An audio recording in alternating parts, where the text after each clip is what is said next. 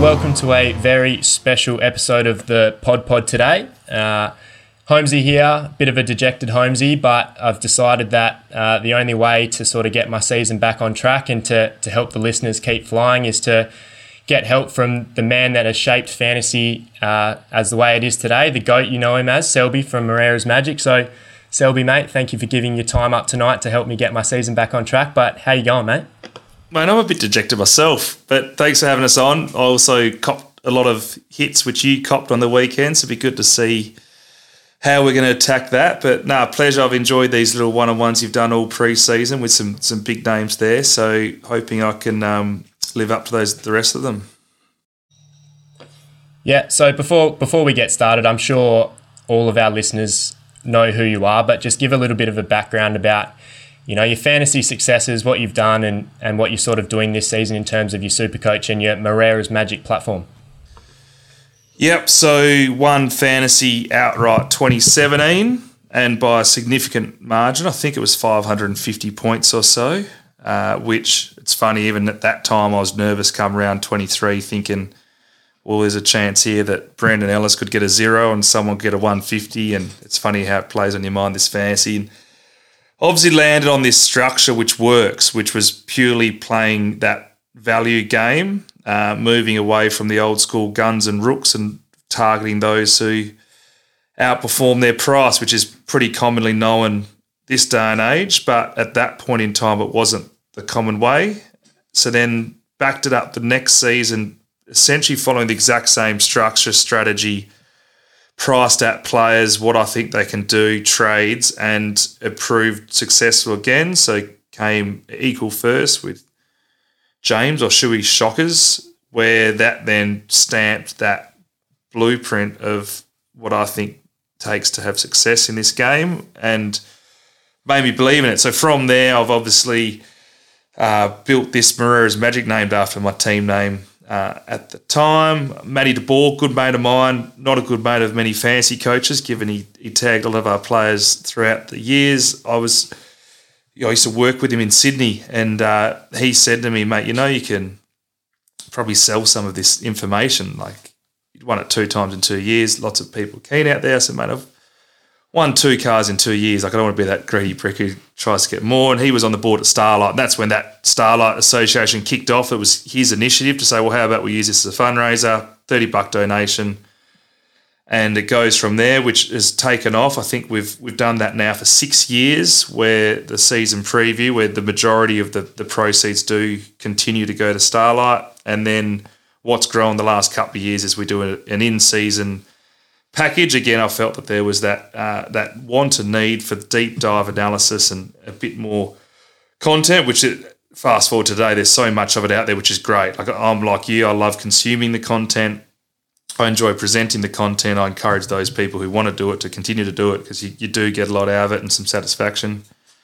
Uh, but I, yeah, I stay on the outside and don't play fantasy now. I haven't played it for the last couple of years. I did come back in 2020 uh, there's a few reasons why I don't play now. The main run, the way I sell it, which is, is true, if I want to give the best advice possible, and I was also playing, I'm a competitive man, I'd want to win, that I'd be holding back some of my best advice. So by not playing and knowing that I've got people paying for advice, I can give non-conflicted advice, but realistically, it's a combination between that, knowing that there's every chance I could come 20,000th one year, knowing how hard the game is and how much luck's involved, and people think I've lost it. I've got a bit of a reputation to uphold. And finally, like it's because of that reputation, I do cop it, or I do feel a lot of pressure and stress to succeed. So in 2020, given that there was a change in rules, more trades, small rounds, small games, came back and gave it a whirl there, and ended up doing pretty well there. I think I finished 33rd, was 16th heading into the last round, took some punts. So uh, I feel like what I've done in fantasy is there's not much else for me to achieve. So I'm quite happy sitting on the sidelines watching it all play out. Uh, but I've this Moreira's Magic with because I've got it all set up with stats and projectors and tools. It's it's quite easy to replicate to Supercoach, which I never had given much serious time before playing wise. Uh, so we've been giving content for that last year. So I put in a team, same thing, no pressure. If it does no good, I can either blame my man who was giving advice on Supercoach or just say it's a different game and, and manage to come, or technically eighth, I think it was in the end um, on that. So here we are again. I'm back in season two, and the pressure's back again to succeed, which we all know and love. Yeah, and I've been doing these interviews in the preseason, and I sat down with well, messaged you on Twitter, and I was really keen to get you on, and we sort of had the discussion that it probably probably wasn't fair that you're you know having people pay to to, to hear your advice and all your, your good takes and you know, it wouldn't be great to to have you giving that out for free in the preseason. So we've decided to do it round one. Um, you've got your in season package now, and back when I came second in 2021, a long time ago now, but uh, your I, it would not have been possible without your guide, um, your your podcast that you do with Zave every week. Um, the stats that allows the price projector, the email that comes out every Thursday with all the trade targets and what you've done in the past and, and how you've played it is a, a seriously valuable tool. So I would highly recommend anyone that's listening to this podcast today. Yeah, we're going to deep dive, but if you want to, if you want to hear from Selby each and every week, which I'm sure a lot of you do, um, jump across there, um, sign up. It's only I think two ninety five a week, but you can also pay all up front. And uh, yeah, like I said, it's some goes to charity, which is awesome as well. But um, I would highly recommend it. So I really appreciate you jumping on Selby and and helping all helping all all of us fantasy coaches. Some of us flying, some of us not, but um, it's nice to know that we've got someone like you giving us advice so that we can help fix up our teams moving forward into round two. So let's let's get stuck into a little bit. So we'll do a little bit of a retrospective here in terms of starting squad. So with how everything's played out in round one, looking back, how do you think we should have started in terms of our structures and what what should we be looking to do coming into rounds two and three with these fix up trades? Yeah, it was an interesting round one where we had Uber's top end uh, on each position, which I think if you asked 99% of the good coaches out there would have been unanimous that Laird was going to be the number one scoring mid and Dunkley the number one scoring forward, and they both underperformed. Marshall, I think people potentially would have thought he would have been number one. I think by the end I had him ranked R1 too. So we had a, a week of underperforming Ubers, which if you follow the old, the new school philosophies, which a lot do, which is hunting that value, then the Laird one, I think hopefully you, you did avoid that. But there, again, there is merit to, you understand why people did start with Laird, particularly on the back of his second half last year in his preseason. But retrospective, I think it's going back to the well of hunting value in all positions. Even though we want a captain option, I like to to find value in all. So when it comes to when we talk structure, I was big on those five big premium forwards. I think initially it seemed like a, a, bit of a stretch to even fit four of them in there. Then when Gulden put his hand up in the preseason,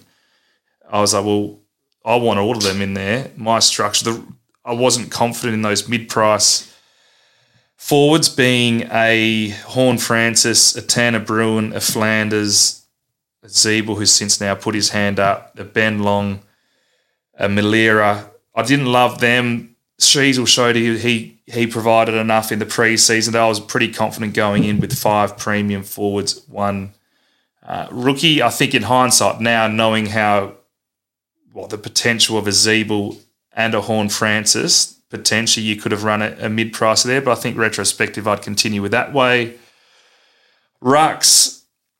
well, that R two position was was such a tricky one. That was a talking point of the summer. I think hindsight, I'm still a Marshall, and even now questions are coming in: Do you trade Marshall? And for me, it's certainly not. I, I think he's going to continue to be a top two ruck from now to the end of the year.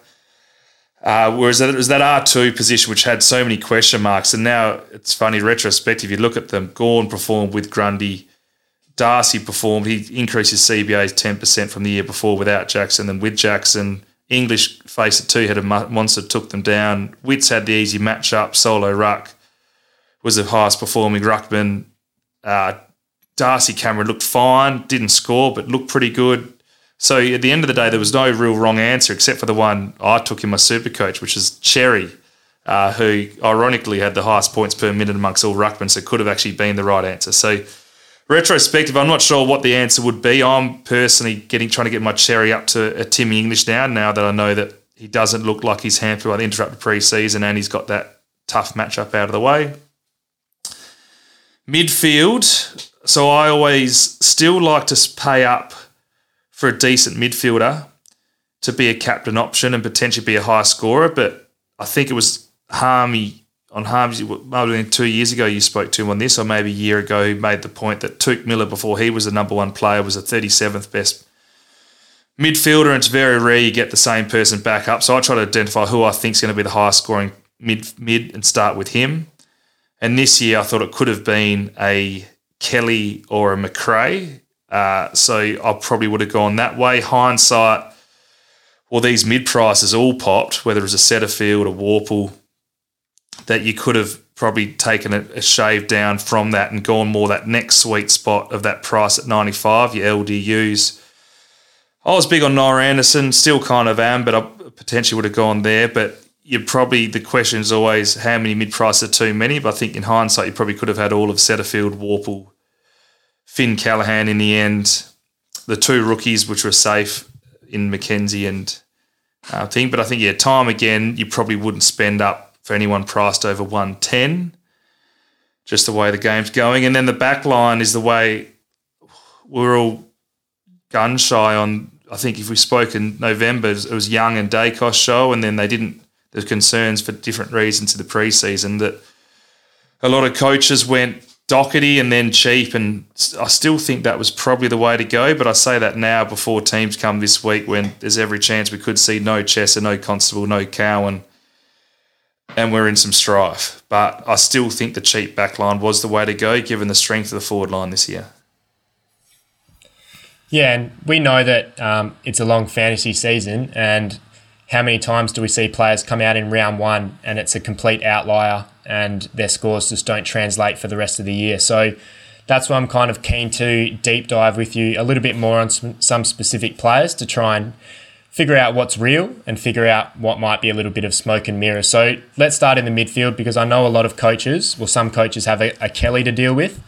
So talk to me about Green first. So Green, amazing preseason game, comes out, has a 128. Um, the strong CBAs were there. He got out for marks. He had game high tackles, even though there weren't many tackles in that game. So is that a pretty easy switch for you, Kelly down to Green? Yeah, feel for the owners for Kelly. Uh, he was ticked every box. Never had more than forty eight percent CBAs since they've been public, and I think he had sixty percent game, sixty eight percent game time for sixty eight percent CBAs. He was going to be that pure inside mid and potentially be that one ten plus answer. And if that happened, all of a sudden we wouldn't be talking as much about these these mid price if we found another top echelon who we think we keep all season. But yeah, Green, I think yes, I think he is the real deal.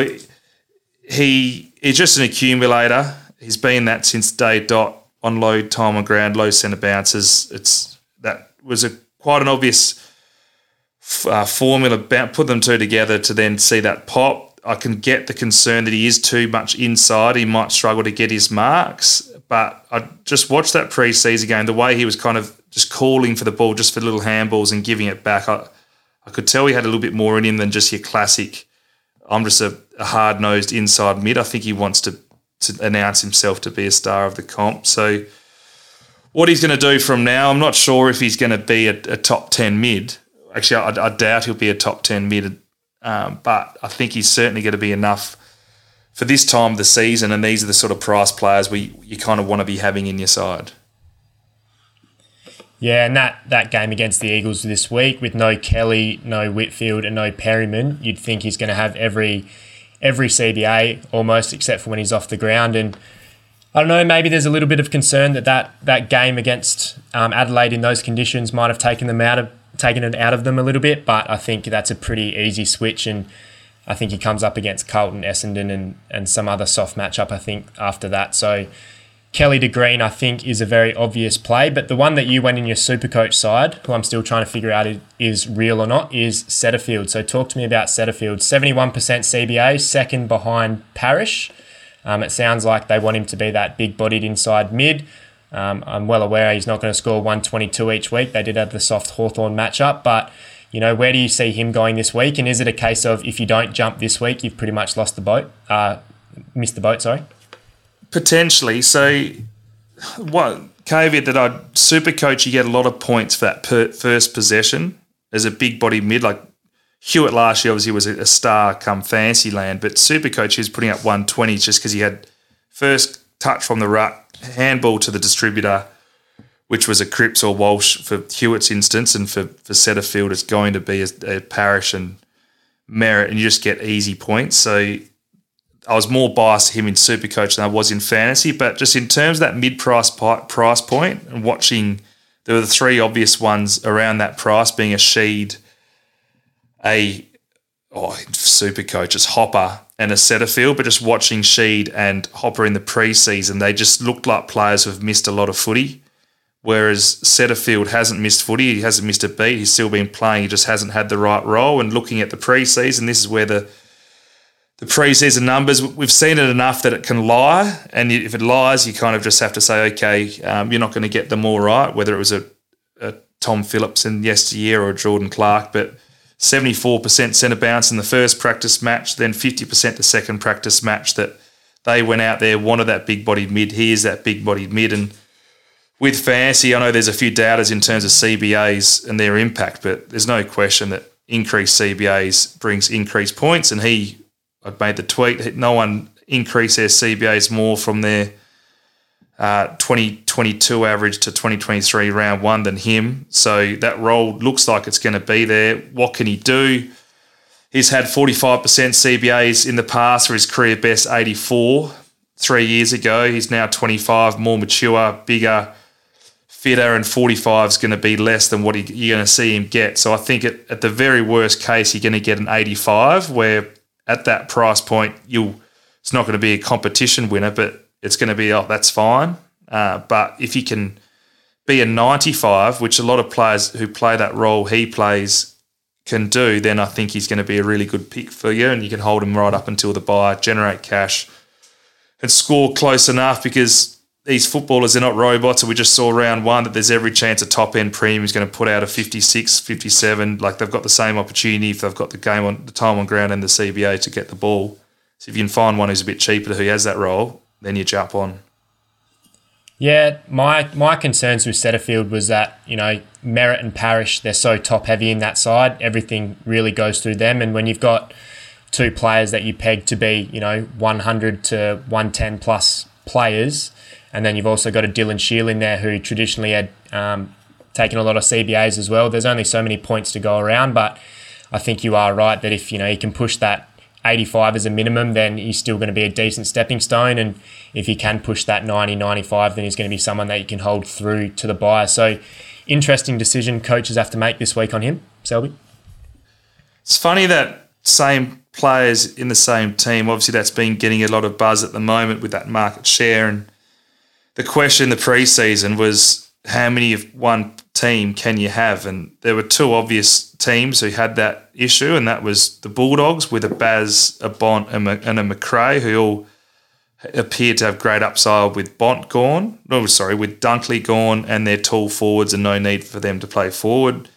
And then for GWS and one round of data, it's funny the the Bulldog boys didn't really show that they could all do it, but then again, how many times they can get beaten like they did on the weekend? I can imagine if they played a Hawthorn, you're going to see all four of them go 115 plus. And then if it weren't for Kelly's injury, you might have seen all the Giants boys go go big as well. So I think there's a world where they can all score. Dockers was the third team. When you you're looking at what's Brayshaw going to do. You'd think he'll do 110 again. What's Serong going to do? Breaking out. Can he get up to 100?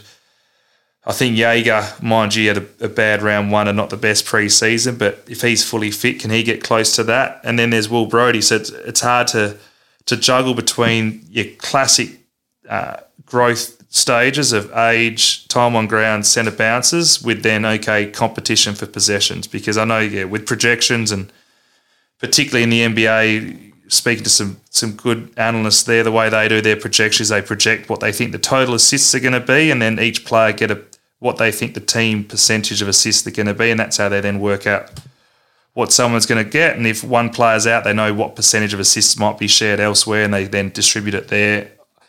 I don't know. I, I feel like in footy that we see it plenty of times where the mids just get the footy, and it's very rare that someone um, doesn't come to the party. Yeah, yeah, no, I, I would agree with that. Uh, moving forward, I know this was someone you're a little bit um, hot and cold on in the preseason, but Worpel tipped every ticked every box for you. He did, except for the fact that Hawks were bad. So when I ranked those mid prices, I think I ranked them in the preseason Setterfield because he'd played before, Sheed because he's got the inside role, uh, and you know his best 22. He's going to be playing come round 14. And then it was Worpel who has the role, but you're not sure whether he's going to be one having that role in round one, given that Dylan Moore, who showed he had great talent inside in the preseason, didn't play at all in the middle. And then uh, Josh Ward, who I thought, well, he's going to be a 50% of this year at least. They've got rid of Jaeger and Mir and Mitchell to get time into Ward. He had 25% in the preseason, so well, he's going to bump his up. So what's Worpel really going to see come round one? And round one, he led the, the Hawks for CBA. So if that's any indication of what he's going to do in that role, I think you have to say treat that as real. So he probably now leapfrogs Sheed on that that metric because I think he's got the better scoring potential. He's cheaper, and now you know it looks like they're going to back him in with that role. Whether that's the right thing for Hawks or not, I know Josh Ward played great and still only had twenty odd CBAs. Dylan Moore had zero, so not sure what Sam Mitchell's thinking. I know Xavier made the point. Well, they don't want to win this year. Is it probably in their interest to get someone who is competitive. He's going to look after young kids in the middle. He's big bodied, he's strong, but he's going to turn over a lot. He might be the perfect recipe for getting this next Dustin Martin. Everyone's talking about this number one draft pick. So who knows, but I'm certainly warmer on Worpel uh, now. And it also helps he got that decent score built into his price point. So even if he does drop back and start getting a couple of 70s, you're still going to make a little bit of cash while while the dust settles early season. Yep, perfect. And the last midfielder I sort of want to touch on in around this price bracket is Callaghan. So, what were your thoughts on Finn? Yeah, so Finn, I didn't have in my super coach, uh, largely because those uncontested possessions of wingman, you get even less points than you do in fantasy. Come fantasy land, similar boat where you look at the wingman in the AFL and they just don't score well. You then look at the wingman for Richmond, being a Caden McIntosh and a, a Pickett. Like I think Pickett played a great game on Thursday night. I even messaged my mate saying, gee, that Pickett's a good player. I looked at him today because I wanted to find out where Short was playing and I kept scrolling thinking, oh, where's Pickett? I think Pickett scored 32 points but played his role. So whether that uh, Kingsley got subbed out, I think. Oh, he got, I think subbed, he got out. subbed out pretty Okay. early. Yeah, Well, that makes that makes a lot of sense. Shows how well I was watching the game. Um, anyway, he doesn't score that well for Wingman, and I thought, well, Kingsley knew he's coming in as he got the same sort of thought process between these wingmen, where they did say Finn's going to play wing. We've seen wingmen in the past score really well in the preseason. So, yes, he scored well, but it's like, okay, well, that's because it's uncontested footy. What's going to be like round one? So, for me, I probably wouldn't have started him unless I somehow had surplus cash to put on instead of a rookie. But as I said, I, I was pretty happy with McKenzie and Ashcroft on field. So, I probably wouldn't have gone in with Finn. Whereas, looking at it now, knowing there's no Kelly for potentially two weeks, there's no Perryman. It's another game under his belt. So, Finn Callaghan played in that intra club when they didn't play the first practice match. He only played a half. He then played low game time, the, the official practice match. He's now had a full game under his belt. I feel I now have a lot more confidence in him running out a game and, and doing what he needs to do. So I'm now uh, on board with with the Finn Callaghan as well, which uh, it, which when you go back to retrospective, what would you do if you started your season again? Structure wise, you probably could have fitted them all those names you mentioned in there. And, and looking really good. But as we all know, we, we did that in 2021 with that six or seven mid prices, and none of them popped. And then you get you're too busy trying to worry about them early season. You then miss out on the good rookies who are debuting. You then miss out on these competition winners who are a bit more highly priced. You're stuck with certain players for a lot longer, and it can really derail your season. So there's a reason why you don't go out and pick them all come round one. But by picking a few, it means you can do this little jump if you if you like someone a bit more than the other, or whether it's a premium down to one. Now you know one's passed the test. Like say, Worpel did pass the test to get an extra rookie off your field to get one rookie back up to another one of them. yeah, that's exactly right. And if you do have injuries like some of us coaches do, then you do get stuck with these these mid prices. And Finn was definitely good. I know he junked late. I think he had a 37 point last quarter, and you know was that a, a victim of circumstance with those mids going down, which allowed him to get a little bit more ball on the outside. I'm not too sure. Would you consider trading into him now, or do you kind of just have to let him go? I think you can trade into him. You've got that low break even now. Um, I'm. Tr- it's hard. Sorry, I keep talking about this different game, but it's good that I play it, so I get a bit of a feel for what I would do. But I'm trading into him in Supercoach land, because I need to get that cash to get Xerri up to a decent ruck. Uh, hence why I'm doing that. Like I'd rather go someone I'd be more confident holding for six, seven, eight weeks, which would be a Worpel or a, a Setterfield or even a Sheed than than that. But he could realistically, if he starts getting some centre bounces with no Perryman, who did see some time in there before he did his hamstring, so there's a chance he gets forty percent the next two weeks maybe three weeks. And I think there's no question out of all these names we mentioned that he's the one who's going to be the star of the competition in the next five years. If you got a chance to jump on one of them in their second season and, and he gets that opportunity inside, he could end up being a really, really good scorer. So uh, I, I would I would jump into him if you need to find that extra cash to do another move elsewhere. But yeah. Yeah, so that's probably a good segue into the next sort of issues because you mentioned you've got him in Supercoach. So Tristan Xerri, those unlucky owners that took the pun on him, like you said, he was looking absolutely fantastic, high points per minute, a soft matchup against the West Coast, and then goes down with that ankle. If you have, say, a Stewart and a Kelly, are you pretty keen on having one go down so you can get Xerri all the way up to English? It's tough with the Stewart one because we say go down, we're struggling at the best of times with those lower end defenders. Hence why we we have them at the at, at the moment because there wasn't many decent, safe, mid price ish defenders. But for me, looking at it, I think English pre-season, like he ticked the boxes to be the clear number one ruck, being that there's they've got the tool forward in there. They've got Lobb, even though Lobb's missing this week, but they already look two two. I doubt they're going to play Sweet. So he's going to play the solo ruck. He was had an interrupted back half of last year, but the first half he, he looked like he's going to break out. And you look over the years, these best fantasy ruckmen can sometimes score 15, 20 points more than the next best, whether it was Cox in his day or Grundy Gawn back in the set and forget days, and people were gun shy, and I would have been gun shy, or was gun shy in Supercoach, starting with English because of that early matchup. So those coaches who did start with a Witts, which proved to be a great call, or a Sean Darcy who scored fine, but there's still a few nervousness each week going into that, particularly with how bad Jackson was and how bad Freo were. Are they going to change much up?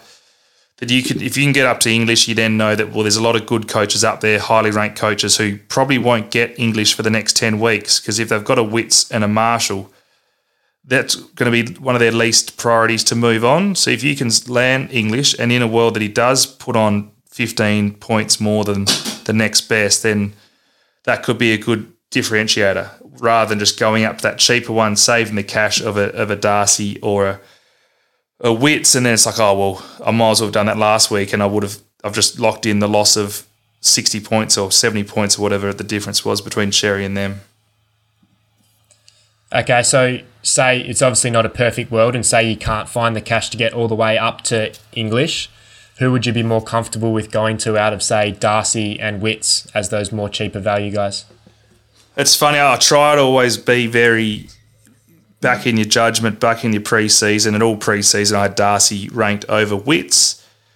But I think it's probably the solo, the solo Witts, despite his easy matchup. And if we're getting blinded by that, it's not like it's out of the blue. He's put up 90s in the past. He's put up, I think he was the highest scoring ruck in the last five games of 2020, was it? Or maybe 2019. So he can do it. He's fit.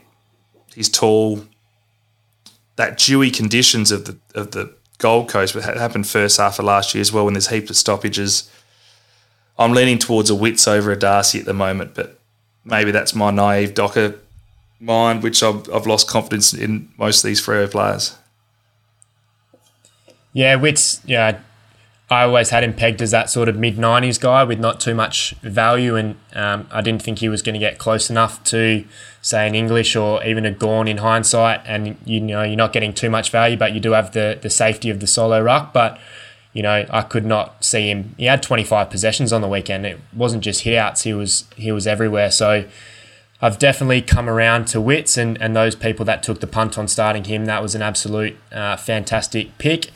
It'll be interesting to see how he goes against Essendon this week because although Sam Draper and Phillips aren't great ruckmen, they seem to be quite restrictive. So it'll be interesting to see if between the two of them they follow him around the ground for most of the day and they limit those disposals. Yeah, and just Sean on, Darcy. Oh, just on Yeah, that sorry. before, just when we talk um, round one ranks, and we say it every year, I put it up where you were ranked the year you came second. I was twenty odd thousandth the year I won it in 2017. Uh, Matty Mottram last year was 17, and a lot of it is because we get this round one where players pop. Last year it was a a uh, Lipinski's 117 or whatever he got, Matty Rowell, all these players, we think, oh, we have to get them. We got them the next week, and then just they just returned to normal.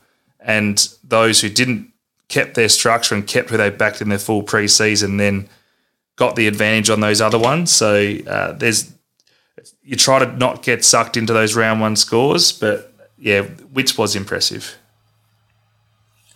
Yeah. We, I do just want to sort of deep dive on Darcy a little bit more. I do have Darcy. I'm a Darcy owner, and I was actually quite impressed by what he did on the weekend. He he seemed like he was back to his sort of aggressive best around the con- around the contest. He really bullied Rowan Marshall. Um, he was very dominant in the hitouts, and he was probably a little bit unlucky around the ground as well. He worked pretty hard to get into space, but with the way Freo were just chipping that ball around the back line and then just putting it on his head, every time he was going for a mark, he was pretty much going up against five or six players in a contested situation. So hopefully that won't happen every week and Freo can, you know, have a bit better ball movement and, and get it to him a little bit quicker. But, you know, if you had to put uh, a number to it at the moment, can you see Darcy going sort of somewhere between 95 and 100 and being a decent stopgap? Yeah, and I think if there's no such thing as Luke Jackson waiting in the wings, you'd potentially say more than that. He, uh, it's funny, he's younger than Tim English, which always shocks me every time I, I see that. But he's never had a full preseason. He's always interrupted the practice matches, round one, round two, then he gets going. Whereas this preseason was widely documented his tassel, particularly over in WA, the, the tussle he was having with Jackson. They were really competitive. They were getting the best out of each other. You saw a vision of of Darcy doing stuff like taking two bounces down the wing and kicking a goal from 50. Like he's, I think he's learned a little bit from Jackson and vice versa. So he's certainly rock hard fit. And you're right, he spread really well, took some good marks like around that centre half forward, like that dangerous region where not no one else from Freo were marking around there. It's just that my only concern is that Jackson, like this big asset, million dollars a year, whatever he's getting, like they're going to have to inject him into it at some point, and I don't think it's a, a deep forward. So whether it's a bit more of this inside mid, which he did do a little bit on the weekend, but yeah, we all we're trying to predict Darcy's centre bounces, particularly because it was hard with Jackson not playing the first game, and I think he or the practice match that is when Darcy had 88%, but he went and had 85% in the real stuff. So whether that stays, I always thought he's going to be more the 75, which is still going to be enough for him to be a 95, which is still a fine pick.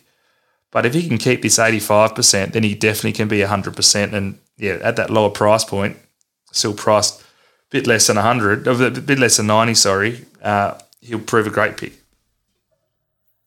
Yep, perfect. All right, let's move on to defense. Bit selfish from me because I am a Tom Stewart owner, so I'm tussling on whether I go up or down from here. Uh, not too far down, obviously, but so in terms of um, going up, uh, so we've got a Sicily. What were your thoughts on Sicily on the weekend? Obviously, had that monster score.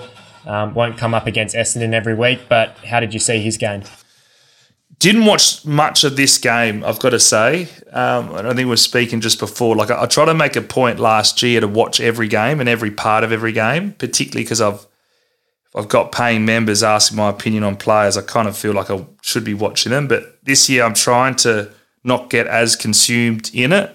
Uh, I feel, especially with where I'm at in my life, with second kid on the way and stuff. I don't want to get in the habit of feeling like I have to watch all of these games. I do try to watch at least a quarter of them, and I watch just flashes of it. And every time I did see it, was Sicily was on the screen. He did what you kind of want what a Docherty essentially does, which is just wraps around for those ones at the back and then free for the marks. The concern is his kick ins were low. I know they were high last year, 10%. They are going to share the load, but he's a leader back there. The ball's going to be there back there a lot. Can he bump himself up to that 110 and be around those the D couple? I think I earmarked him at the start of the year not even to be a top six defender. So I'm probably going to stick with that and believe he's going to do a few more matchups that he that I would have him. I in D seven at the start of the season. Poor, it's a tough one. If if if things were played on his terms, there's no question he could be outscoring Docherty. It's just I think with Sam Mitchell, with development, with giving opportunity to other players, with him being a very good defender and quite often taking a dangerous forward there there are risks with the Sicily, but you've got to take risks in this game to hope for that upside to, to try to get the differentiator. That probably didn't answer your question, uh, but for me, I wouldn't. I don't think I, I could have it this this week. I'd be more around that point which I was looking at in the preseason, which is a, a Daicos or a Young. Yeah, so that was going to be my next question. It's pretty much sideways now. I think it's going to cost me maybe 10k to go up from Stewart to Daicos and 20k to go up to Young, which hurts a little bit off, off that injury. But um, obviously, Daicos very very impressive on the weekend. I just I just don't think clubs are going to let him have 35 possessions every week. I think you know first first game of the year that Friday night, Collingwood so convincingly beat the reigning premiers in the end, and, and Daicos was a massive part of that. Coming up against Port this week, um, I think you know surely they're going to put some time into him, and then they have some tough matchups coming in. I think Daicos is someone that we're going to need at some stage in the season. But would you be going him this week, knowing that he's got that tough matchup? It's a tricky one because it's funny the way the fantasy game works. We all got put off when he got tagged by Finn Maginness in the preseason. Now we're all attracted by that big score, but really, it should have been opposite. Uh, and started him at that price point. It's funny. See, he had the 35 and only the, not only, but 114 fantasy. So it makes you think, well, what's going to happen if he does get 25, which is still a pretty good game as that halfback. He, he runs so hard and demands so much the ball. There's a bit of commentary on, on socials about him being not effective and cheap possessions and whatnot. But for the way they play, and when you watch them with their chains, they normally start off pretty slow, whether it's a, a Darcy Moore – back there and they do a couple of little chips. Then once they, they try to get the ball in his hand, he's the one who pulls that trigger to then go inside and then they just play their classic Collingwood run and gun. Like he's so integral for what they try to do and set up. So you think that he would be the one you'd sit on. And the fact that Hawthorn likely wooden spoon has pressed a potential or last year's one goal outside of grand final team, albeit in the preseason, but by tagging – Daicos, you'd think the blueprint would have been there then. Uh, I know Chris Scott can get a bit stubborn, but it's easy for us to say stubborn. He, he won the flag last year and showed he was the, the best coach in the game. So you'd think teams would tag him, but let's just say not everyone tags. So what? There's 20. He's got 21 games to go in the season, or 22 with the extra game this year. He might get tagged six, seven times to a to a 70. He still runs so hard. Geelong didn't really kick many points, so he's going to get more easy possessions there if he takes the kick ins. And then when he gets off the leash, the way he was demanding that ball and running around, it's hard to see him, if he doesn't get tagged, not getting 35 possessions. So what would that all spit out with if he gets if he gets himself 15 games of 110 and and seven games of the of the 70, he's still probably going to be a top six and he's priced below that top six now. So I, I still think it'd be an okay get. But you're right, every, all eyes was on was on that game the Friday night. Kenny Hinkley has already said that he's going to look to put some time into him. That it's a nervous pick. So you know that nervous pick, and I know the next question is going to be about Hayden Young, who's not never going to get the tag, or at least in the next couple of weeks. But his game's more about system. That Dockers have to shake something up. They can't be doing what they did round one but realistically, if, if they do want the ball in one of their hands, it's not Cox. I know Ryan's a very good kick. They probably still want the ball in Hayden Young's hands to do a bit more of a Daicos in the middle kick. So I can't see him losing out a heap, even if they do speed things up a little bit. So Young's the safer play, no question about that. Particularly me, who I like to sleep easy with my fantasy team, not scared of tags. It's Young over Daicos, but if you're a risk if you like your risk, if you want to go for that for that big one, it's Daicos. But me personally, right now, it's, it's Hayden Young. Yeah, and, yeah, he's definitely one of the ones I'm considering from Stewart as well. Obviously, not having to pay too much there, and that that fits that that model of trying to hunt value and trying to trying to pick these players that are the top six that are coming in underpriced.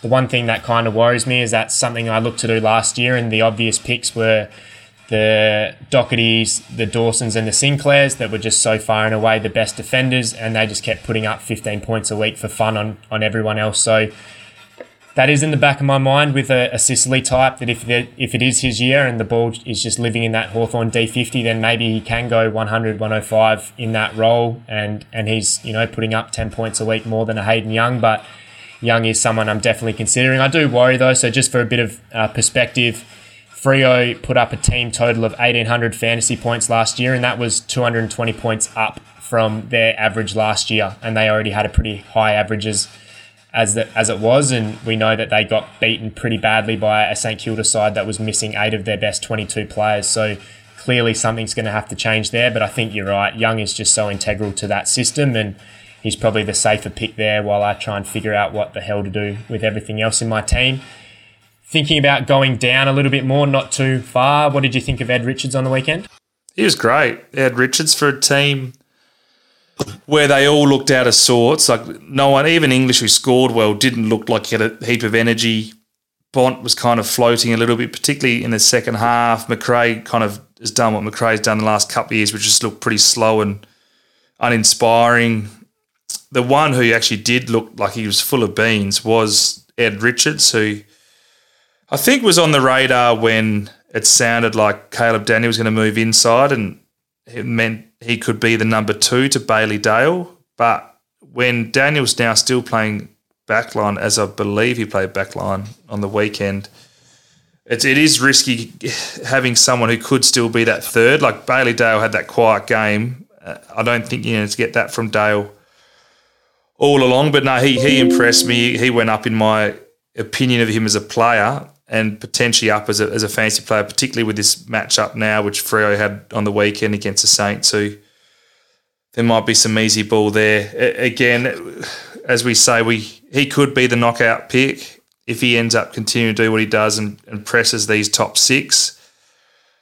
It's that balance, and, and me and you are the same. We like finding that value, but for someone who you know can be a top six. So, like last year, yes, they were mid prices, but Sicily, Hewett, Will Brodie, they all end up being in your team all year. So there's difference between that and then hunting the value who is someone who you're still losing out points in.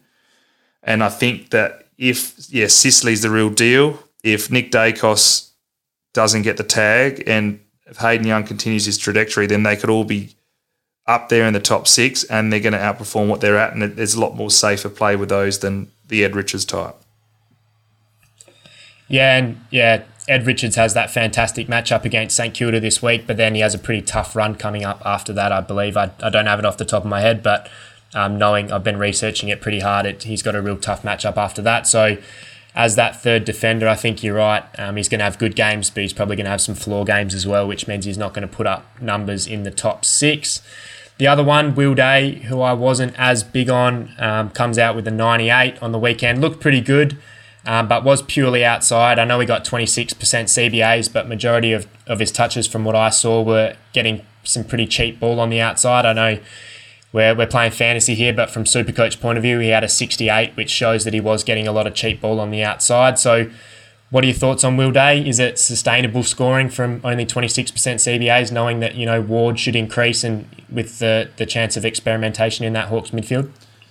I've heard you say this before, so we keep apologising talking super coach, but I've heard you say that you look at the super coach score as well to just to get a better idea of their impact and how important they were to the team. The obvious one was Constable on the weekend, where he, I think at one point he was on like 48 fantasy and 12 super coach because of all his clangers and turnovers and Will Day, the same thing. It, it's summed up. He's not one who's going to butcher it. It's more just he had that outside possession and, and uncontested touches. Uh, there's enough noise coming out of Hawthorn that a bit like the Worpel one where I thought it was all experimenting to start the season from start of the se- preseason when they said he's going to play midfield. We thought, oh, well, that's obviously going to be wing. Then they said, no, nah, he's going to play inside mid. And preseason first practice match, 50% centre bounces. Second practice match, 50% centre bounces. So I was like, okay, well, this is real now. We've got the, the intra club they played before then. He was inside mid. So that role's probably going to be there. I was surprised to see that he only had 26. As I mentioned, this is the he's the player I want to actually see a bit of. So I want I probably will go back and watch a bit of that game to see how he looked to the eye because to the eye in the preseason when he didn't score great, I thought he did look pretty pretty good in there. Looked awkward position and size and physique for an inside mid, but he did a few pretty nice things. So I was actually shocked to see the 26% centre bounces, but you can't complain about that score. And now that's built into his next five price rises. So he's at least going to make you a little bit of cash while things settle. And that back line, he's not going to get dropped. Like that back line, I've, I've mentioned at the start that there's every chance we won't see a Cowan, we won't see a Constable in the next couple of weeks if Powell and, and Weller come back. You might not see a Chesser that at least here you are saving money and you got, got someone who's not going to get dropped and be given every opportunity. But yeah, hard to comment on him without watching him to the eye. Yeah, and the one thing that does worry me a little bit is they come up against Sydney this week at the SCG, so um, there's not going to be as, as much outside ball on a smaller ground anyway. But I doubt um, Sydney are just going to let the Hawthorn players do what they want. They run a pretty tight defensive system, so if you didn't start him and you trade into him this week, you might just have to wear a, a subpar score this week, but knowing that he's still got some potential down the line. All right, Selbs, I've had you for about 45 minutes, so I appreciate it. We'll, we'll just do some of these questions from the Discord. So we'll go for about 15 minutes and then, then we'll wrap up. Uh, this question here, I'm kind of interested in as well, depending on how much carnage we get. But is there a world where you might have to hold a Kelly in order to get, you know, the must-have rooks, or if you've got other issues that you need to fix up? I've always been one to trade the premiums, even injured premiums, even in upgrade season. So during upgrade season, which say it's round four to round 14, there's a world where you can hold your premium because if you're making an upgrade with the other trades, then when they return from the injury, you've got one extra premium than you would if you just sideways traded. Whereas right now, if you hold your premium, you're going to have one less premium this week and then the next week they might return, but you're not going to get that extra premium. You're just going to lose those initial points. But so if you've got all your rookies sorted, because that's obviously what you want to do in these early early trades. We go through that with the trade insights about the past winners, what they've been doing in these early rounds, and yeah, a key one is making sure you get those rookies. If you missed a Sheezel, which I know people did, and you probably do feel silly if you did miss him, but realistically, it was a small forward playing for one of the bottom teams you could think that he wasn't going to score well. It was just that teasing of halfback flank role he played in a couple of games of the preseason, which got you over, got me or me over the line at least, because I've experimented not having him in there. And then he spent full time there and looked Daicos 2.0. So if you missed him, you have to get him. And if it means holding Kelly to do that, definitely. Uh, it Chandler, like I think he's good enough to hold. Like Jeppa was very bullish on him. I haven't seen enough of him, but he did look good on the weekend. But everyone in Melbourne did look good. They're losing Pickett for a bit. They're getting a few back, but it's hard to see him not staying in that team. And with that big score in his rolling average, he's going to make the cash. So, if named, you're probably going to have to say he's a must-have. Ginbey, I know everyone has got, so no point even speaking about him. But yeah, there is there is a world where you can hold those injured if you missed any of those rookies, and that's the way to get them. Or is it a matter of getting a rookie and then still moving one of those injured players. I know you you've got two, so say you've got Kelly and Stewart. Yeah, yeah, I've got Chandler. Lucky, one of the good things I did. Well, what if you didn't have Chandler then? What would you do? Uh well, knowing that it's an interesting one, right? Because they've got four players coming back this week. I think from the sounds of it, Salem might come back through the twos. Um, and it's probably a blessing in disguise, really, that Kozzy Pickett's gone out for two weeks. So that probably gives um, Chandler guaranteed another two weeks. And it's his spot to lose. And if you don't go him and he makes 100, 150K very quickly in the next three weeks, then you are definitely behind the competition. So if I didn't have Chandler and I still had those two injuries, I probably would err on um, holding Kelly and getting Chandler and fixing Stewart. I think it's more important that you get Chandler and Kelly look to be absolutely unbelievable. He's he's probably going to go close to being a top eight uh, mid, and if you do hold him, then you're right, you are keeping that premium, and then he's going to be pretty unique for you um, for the rest of the season. Do you agree with that? Yeah, I do.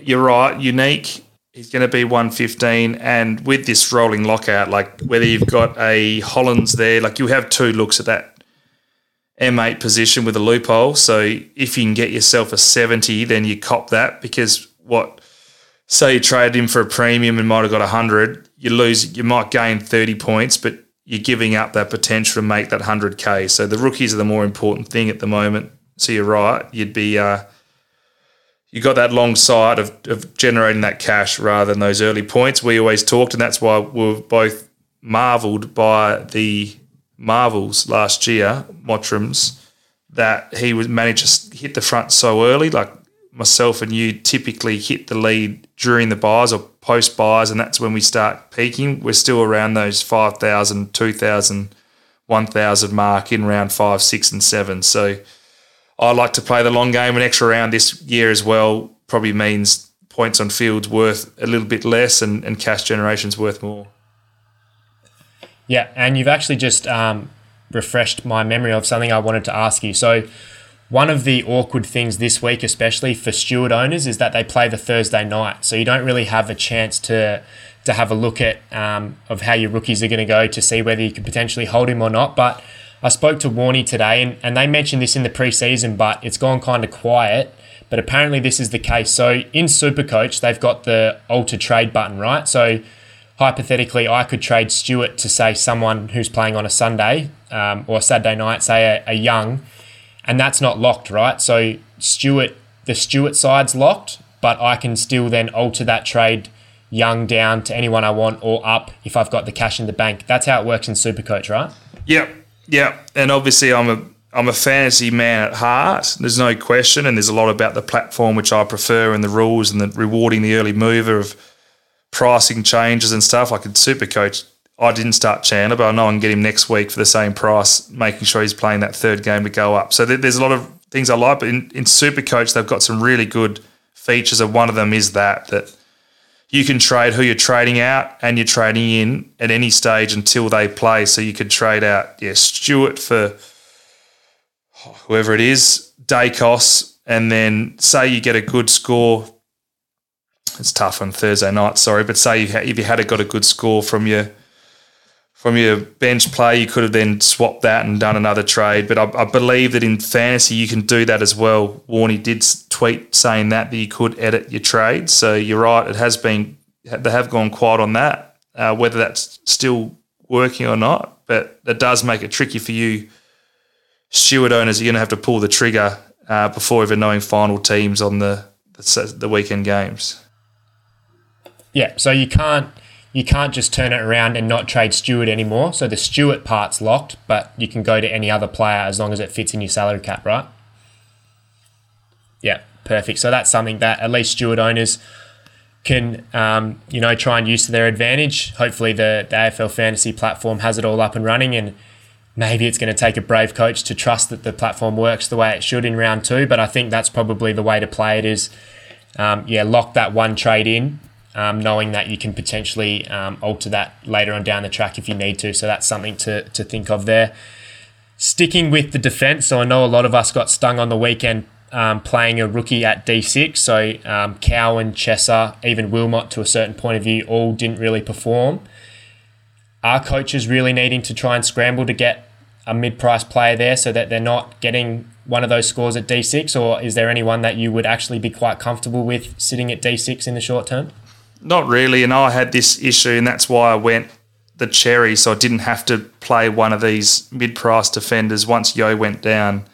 And I even threw a few names at you, and you laughed, which I think answered the question for me when I was looking for replacements. A lot of teams are in the same boat. Uh, I am big on trying to limit my rookies on field. When I say rookies, they're genuine first year players. So Wilmot potentially a bit better because he's, he has played those games in the finals, but his scoring is a little bit capped. Um, chess, I'm not sure. You might get your hand forced for for you. I, I doubt we're going to get all of them named, and if it means that you can play a bit of a loop and have a look at Cowan if he is named, uh, or have a look at Wilmot who plays the next na- next game, then that's definitely the way to play it because we say rookie roulette. That's it's it's in the back line this year that they're all very low, and you could certainly get an edge in my in my super coach.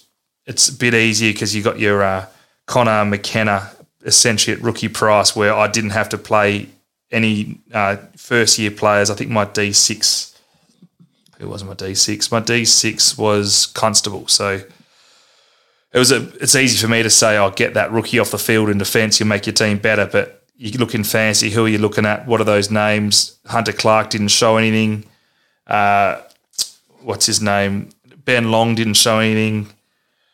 It's hard that price point. There's there's no one really there if Yo comes back this week, that's a question mark. Like, do you jump on that, knowing what we know about calves and how they're they're so reoccurring?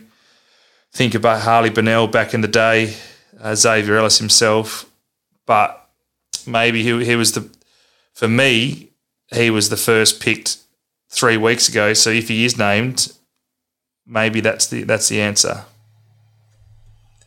Yeah. So you you um, I know you've you you've been pretty close with the Yos over the years, being East Fremantle boy as well. Is he someone that you would rule out, knowing what you know about his body, or you know, for someone like me that is coming from a long way back, you know, really doesn't have anything to lose other than to have a go? Is it a play to have a crack at Yo when he comes back in? He'll definitely be unique. Yeah, I think the last person you mentioned that about was Aaron Hall in round 16 or whatever last year, and it's hard. Like it's like fool me once, but on the flip side, you do have to find discounts somewhere and risk somewhere to differentiate. And whether that was Sicily on the back of his ACL last year, having a crack at him, or was it having a crack at Matt Crouch on the back of this OP 30% discount and he backfired? So you're not going to get them all right. But if you are on the right one, that's a ticket to success. And I think we've all we're all aware how hard this game is at the moment. It's been harder than ever. You always say top thousand. It's harder ever to get even top ten thousand, and you'll see it this year, particularly with teams more and more similar. That you could take the punt. That might mean you finish 15, 20,000th, but if it pays off, you could be that one step ahead. Because if Yowie does play, scores 100, just watch everyone jump to him the week after, then you can then find the next one and the next one. But as I said, you, there's risks attached, and this is coming from the man who who advocated the Xerri move at R2, and uh, they're all scrambling with me this week. Yeah, you you definitely have to take a risk when you are sitting back. There's no point playing safe and and finishing 20k. You may as well take a take a punt and, and try and rise. So to be honest, mate, with how I'm looking at the moment, if if Yo, I don't think he'll get up this week, but if he comes back for the Derby in round three, and I'm still trying to fix up my D3, or I need to find a little bit of cash to fix that, I think he will be someone that I'll look at. Might be a little bit crazy, but who knows? Might just help propel me back up if you so if someone like me went a weak back line, so they've got Constable at D three, would you advocate trading a Sheed to a Will Day with a bit of DPP to to strengthen the the back line a little bit? Yes, because I was advocating a weak back line. I think I was even a Yo D two, and then when he was out, it's like, well, what do you do there? Um, I think we just hope the Constable. So it sounds like we're going to get the return of Powell and Weller this week. I think you just pray and wait till round six where we'll be able to at least get Sheezel back there. You can start making some upgrades by then. Yo's playing, you can get him in there, and we can slowly strengthen that background back line. One more so for job security before even scoring. Sheed to Will Day, I think you'll see. I think if you ask me that she, I think she's going to outscore Will Day from now to the end of the year. Um, so unless it helps you sleep better at night with a stronger defence. I, I think these mid prices you can give them a, another look. But my issue is I, I give them potentially too much of a look, and I know that you made your big move jumping off of Will Phillips, not Will Phillips, Tom Phillips early before anyone else. You jumped off of Matt Rowell.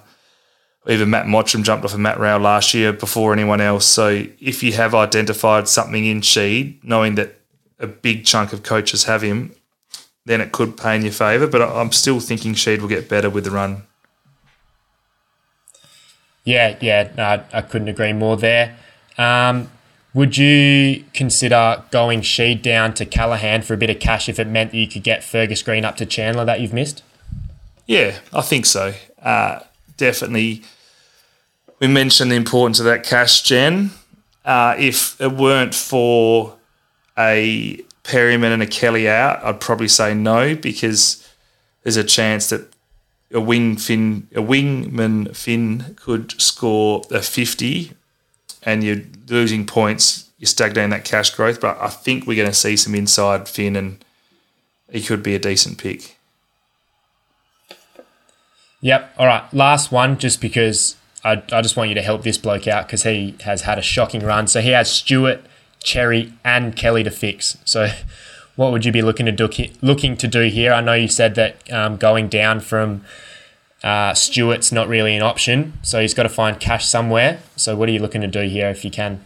Yeah, okay. So I think you've got to hold Kelly in that instance and hopefully get a look at one of those rooks. The ones you're trading are Kelly and Stewart. That, that's the obvious one.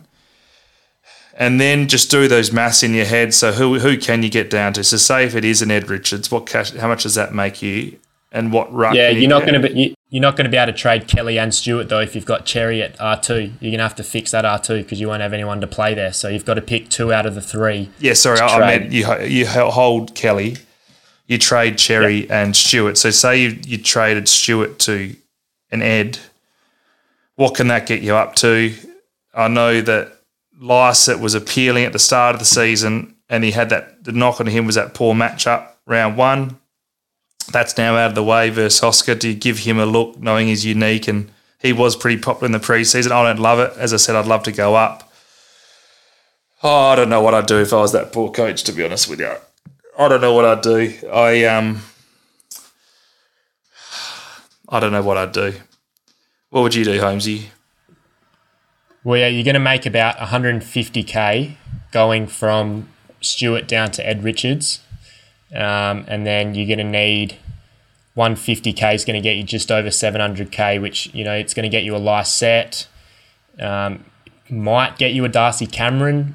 Um, you know, you could look at Ladhams, I suppose but yeah, it's interesting. It, it's how much money he's got in the bank. Do you go even further down to Will Day? That might get you enough cash to get up to a Darcy. Maybe that's where I'd look. I'd probably look to hold Kelly, knowing that you've got a top eight mid sitting there to come back onto your field, and you just pray that it's just a one week concussion and not two. I think that 12 day protocol is right on the edge of their second game, so that could be a disaster if if he misses two. But yeah, I think you're probably going to have to eat your poison there and, and go Stewart down to Will Day and get Xerri up to a Darcy. I'm not sure I'd have the the balls to, to go a Ladhams or a Lycett. I think you're just asking for trouble again, and that's when we burn all those trades in the ruck. Yeah, no, you're right. Day and Day and a top one. I don't mind Cameron. As I said, we liked him in the preseason. We were concerned it's going to be a 50 50 split, which it was in the preseason, but he he seemed to take over that game. And his we all they all talked about Pendles, DeGoey, and Tom Mitchell's clearance work, but a lot of it was the tap work of Darcy Cameron. So he impressed me. But yeah, get the safe one who you think could you happy to hold all season, which would be a Das if you can. Uh, and Will Day, you're riding that cash rise, and as you mentioned before, Kelly's going to be unique in two weeks, and there's no reason why he can't do 110. Yeah, beautiful. All right, Selbs, mate, thank you for jumping on. I really appreciate you giving us your time. I know you're, you're very busy with everything you do. If you could just let everyone know um, where they can find your Moreira's Magic platform and maybe just a little bit more of what they can expect for the rest of the year. Yep, so it's moreirasmagic.com.au, M O R E I R A, magic.com.au. So the way the membership works, you can either join weekly for two ninety five a week for the fantasy. Uh, join or cancel times. You can give it a crack for a week and then jump off. But essentially, we have a round review podcast on the Monday or Tuesday morning.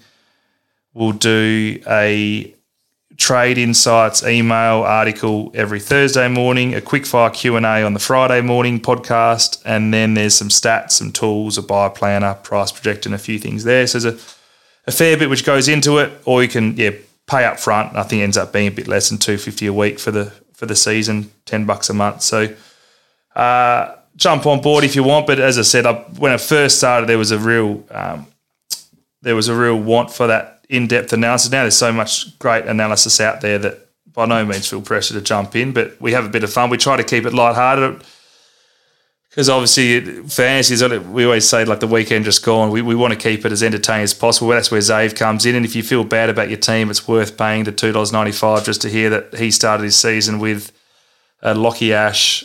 A who else did he chuck in there? We had a Xerri. Did he go Baker in the end? Baker, the yeah, candlestick maker. Candlestick maker was in there. It's a shocker. The man who sits next to me. it's now been three years we sit there and show you the fact. Then he's talking about trades. He's like, oh, what about Adam Treloar? It's like, mate. Still probably outscored me this week, I think. I haven't listened yet, but I'm, I'm sure he did. So. Oh, because Eddie, uh, long story, but he had Xerri. Emergency. Oh, as yeah. He had Xerri. I called him up after the first 10 minutes. Said, mate, you seen this bloke? Like, he's, he's monstering. We're on one here. And he goes, mate, you won't believe it. I had Taranto vice captain as loophole moved Xerri to the bench and forgot to put the emergency on him. So he had, so he was like spewing. Then I call him up five minutes later when Xerri's out injured. I said, mate, he's gone. He's he got, and he's there cheering, saying, "Now I'm not going to be an idiot missing out this score." I said, "Mate, you're playing for twenty thousand. I'm over here doing my best trying to win Supercoach, and you're you're doing cartwheels because the man who you didn't have emergency on ended up getting injured. So then it meant that he because he was emergency, he could then trade his R2. So he traded him for uh, Flynn, who I think was on 35 points halfway through the first and finished with 50. So, no, I, I dare say he's he's in a worse spot than he Holmes. You no need to worry about uh, Zave. Mate, that's that's really funny. I'm in a group chat with some of some of these other boys that are very serious players, and and they did the exact same thing. They had they had Xerri on the bench as their loophole, so they actually had the emergency on him, but yeah, once that's happened, they've they've gone to Flynn as well. So they'll be happy to know that they've done the exact same thing as Zave, and I'm sure they'll be very happy about that. Yeah, not sure if it's a good thing or a bad thing to do the same as Zave, but no, he's great. To be honest with you, he's great for me. He t- teaches me a lot. He has a really good eye for footy. He comes in with a. We talk about looking at the super coach scores. He comes in like we're talking about Hayden Young or, or Daicos saying what he thinks would happen on a footy level, and then you read into that what you will, what the implications that will have with fantasy. So we have a good little relationship going and, and have some fun there. So yeah, feel free to come check us out. But uh, yeah, that's it. All right, mate. Uh, thanks for that, and uh, good luck with the Supercoach season. I'm sure I'm sure we'll see you um, up there at the pointy end. Cheers, Holmesy. Good luck too.